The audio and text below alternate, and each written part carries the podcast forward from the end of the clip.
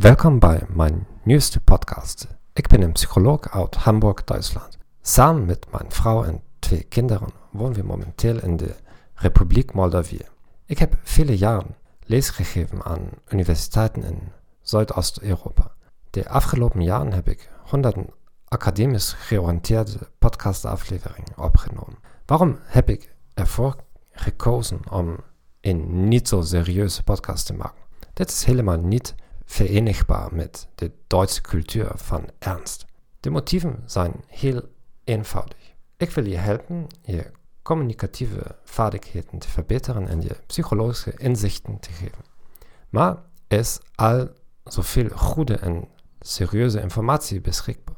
Het probleem is dat een rationele presentatie niet per se leidt tot attitude en gedragsverandering. In de volgende aflevering zal ik voor schandalige standpunten pleiten en deze vaak tot absurde conclusies trekken. In plaats van te prediken wat juist is, althans vanuit het perspectief van een professionele psycholoog, begin ik met het promoten van het tegenovergestelde standpunt. Dit is misschien wel de podcast die je zou willen aanbevelen aan moeilijke mensen in je leven, aan mensen die anders immuun zijn voor redelijkheid. Ik hoop dat je deze podcast leuk vindt en elke week terugkomt. Tot ziens.